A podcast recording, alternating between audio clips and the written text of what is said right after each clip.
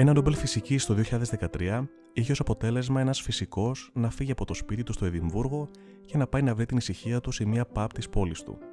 Ο εν λόγω φυσικός Πίτερ Higgs, όντας αρκετά ντροπαλός άνθρωπος, ένιωσε ότι δεν μπορούσε να διαχειριστεί τη φήμη που συνεπαγόταν ένα Νόμπελ φυσικής και η pub ήταν η καλύτερη κρυψώνα από την επιτροπή του βραβείου.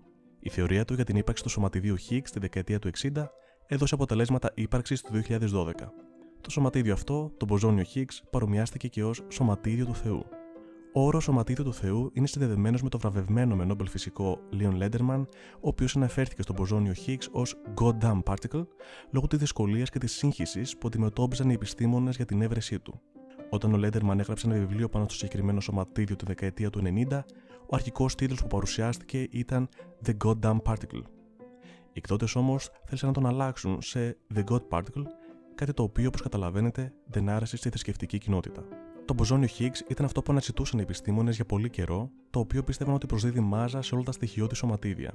Η πειραματική του ανακάλυψη έδωσε στον μποζόνιο Higgs τη θέση που του αξίζει στο καθιερωμένο μοντέλο της φυσικής των σωματιδίων, το οποίο παρουσιάζει το πιο πλήρες μοντέλο του σύμπαντος. Ο μεγάλος επιταχυντής αδρονίων στο CERN ήταν το μέρος στο οποίο ανοιχνεύτηκε το μποζόνιο Higgs το καλοκαίρι του 2012.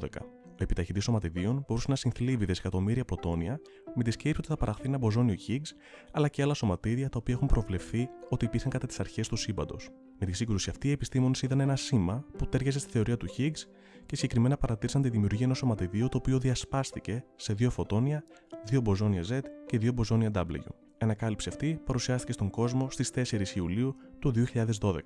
Μπορούν όμως να υπάρχουν περισσότερα από ένα μποζόνια Higgs. Ένα θεωρητικό μοντέλο προβλέπει την ύπαρξη 5 τέτοιων μποζονίων, ενώ μπορεί επίσης να υπάρχει και ένα μαγνητικό μποζόνιο Higgs. Το συγκεκριμένο σωματίδιο μπορεί να αποτελεί και τη σύνδεση μεταξύ της σκοτεινής ύλης λόγω των ξεχωριστών αυτών ιδιωτήτων του. Το μποζόνιο Higgs μπορεί να είναι αυτό που είναι υπεύθυνο για τη δημιουργία της δομής των γαλαξιών, των άστρων και των πλανητών που αποτελούν το σύμπαν μας και εν συνεχεία επιτρέπουν την ύπαρξή μας. Σκεφτείτε ότι χωρίς αυτό δεν θα μπορούσαν τα σωματίδια να έχουν μάζα. Μια θεωρία που πήρε χρόνια για να ανακαλυφθεί πραγματικά, αλλά μπόρεσε να μας δώσει μια άλλη οπτική για τον κόσμο μας. Ραντεβού στο επόμενο επεισόδιο Side Tales.